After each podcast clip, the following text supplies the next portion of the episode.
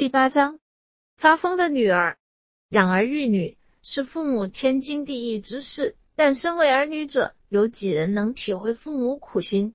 每个孩子出生表现出来的秉性皆有不同，就是双胞胎，性格也大有不同，只是外表相似，个性往往南辕北辙。因此，对每一个孩子的成长，都会带给父母不同的问题。若是遇到有福的儿女，是能够无灾无难的平安长大。若是福报不足，又或业力牵缠，子女成长的过程就会带给父母无边苦恼。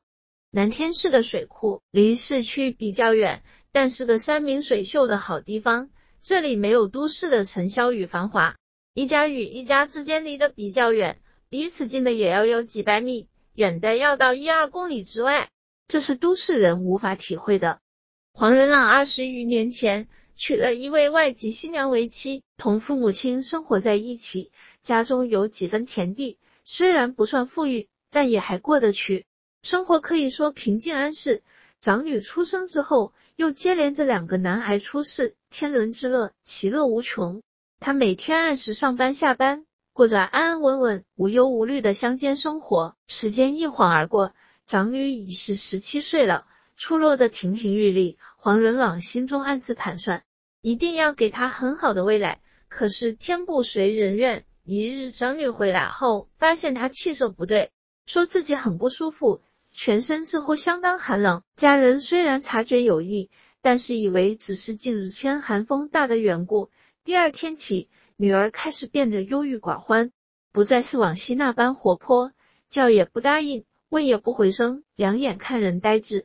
这时黄仁朗才觉得大事不妙，感觉不是一般感冒。几日后情况更加严重，此时不得不赶紧一边找医生，一边到邻近的公堂佛寺叩求仙佛神明护佑，祈求女儿早日康复。在请医生看病的同时，也拜请神明处理，但病情总是时好时坏，有时稳定，有时发作，令人不知该如何是好。如此一个月、两个月，继而一年、两年。三年过去了，问题仍是持续着。这期间，周围的公堂、寺庙都去过了，神明不知叩问了多少位，医院也是大小拜访了无数。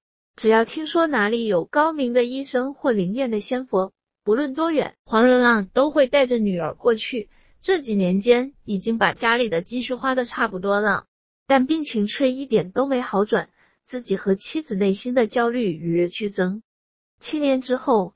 女儿的状况变本加厉，她开始语无伦次，出现幻听幻视现象，甚至经常觉得自己家人想要加爱于她。更糟糕的是，时而会出现歇斯底里的症状，开始有暴力倾向。这种情况一而再，再而三，好的时候就会回复以往，什么事情都清清楚楚，乖乖的待在家里。而病发时，真不是一般人可以招架的。需要几个男人合力才能将他制服，这种情况也带给乡间邻里很大的困扰，尤其是当地的警政单位也都因此增加了警力。这些年医治或叩问公堂寺庙，都只能治标而不能治本，到处求医问卜，起初都是稍有一点改善，但是过一星期至多半个月就会回复歇斯底里的症状。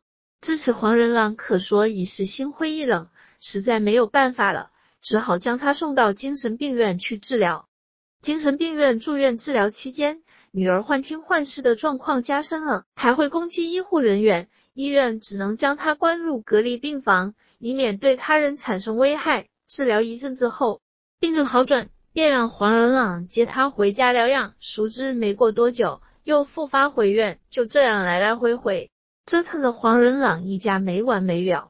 发病期间，经常会叨扰到邻近的警察和邻居，他们时常拜托黄仁朗不要让他女儿回来，说一旦回来必会造成相当大的风波。黄仁朗的妻子也因为受不了警察与邻居的抱怨，离家出走后再也没有回来。一切重担都落在黄仁朗这个父亲的身上，还好有黄仁朗的父母亲及两个儿子的帮忙，才不至于整个家庭都散了。这种内心的煎熬与现实的折磨，有如漫漫长夜无法度过，不知何时才能盼到黎明。一日，黄仁朗听到乡里说起天心茶楼的事情，得知有和自己女儿一样症状的人能被治愈，就抱着试一试的心情，来到巴德山下的天心茶楼，遇到李方明后，将问题从头到尾详细讲了一遍。李方明当晚叩问仙佛，仙佛把问题查得清清楚楚。通过李方明告知黄仁朗，你的女儿有几位前世冤亲前来讨报，事情发生在前两世时，因自身不慎造成事故，拖累害死好几位乡邻。此事已经有很多位冤亲债主前来讨报，但是是因无心之过，间接加害，所以仅能伤害女儿的健康，而不能夺其性命。查当时黄仁朗也是造成事故的责任人之一，故而他今生出世来当你的女儿，你与他得一同承担这个果报。只有心甘情愿偿还完销，不然冤亲债主的怨气增加，会导致更大的灾难风波。虽然经有仙佛开示，黄仁朗却将信将疑。仙佛说：“信不信不重要，如能化除你的困扰才是关键。可以先请回甘露法水净化一下，再注意一些大道系列，将功德回向给这些冤亲债主，请他们能暂退一旁，然后再看你自己的信心如何。如果有信心，再回来圆满处理往昔业债，解决家中困扰。以前对于女儿状况。”黄仁朗莫可奈何，现在有了一个机会，必要试试。于是按着仙佛的交代，一一照做。女儿渐渐就有了起色，一日、两日、一星期、两星期过了，女儿都没有犯病。黄仁朗便将女儿带来叩问仙佛，仙佛将其女儿身体上的外灵暂化一旁，如此基本每半月就要加持处理一次。三个月后，女儿渐渐恢复了往日的神采，比较像正常人了。这段期间，黄仁朗一直注印回向给冤亲，并呈书文以求和解，希望圆满了结这段姻缘。又三个月过去了，仙佛说，如果能力所及，可以把这几位前来讨报的亡灵抄入无极大道院前修佛道功果，这样比较究竟实际，不然只是暂画一旁，而且有一定的期限。黄仁朗盘算着自己的财力，想想十余年的经历，直到这几个月。女儿才改善了许多，经过仙佛处理之后，医疗效果也相当迅速，心里很有踏实感。理应将这些善德冤亲抄入无极大道院，圆满了却这一段前世因果。虽然超拔费用看似较贵，但是相比这些年的花费就不算什么了。于是将仙佛开示的五位冤亲。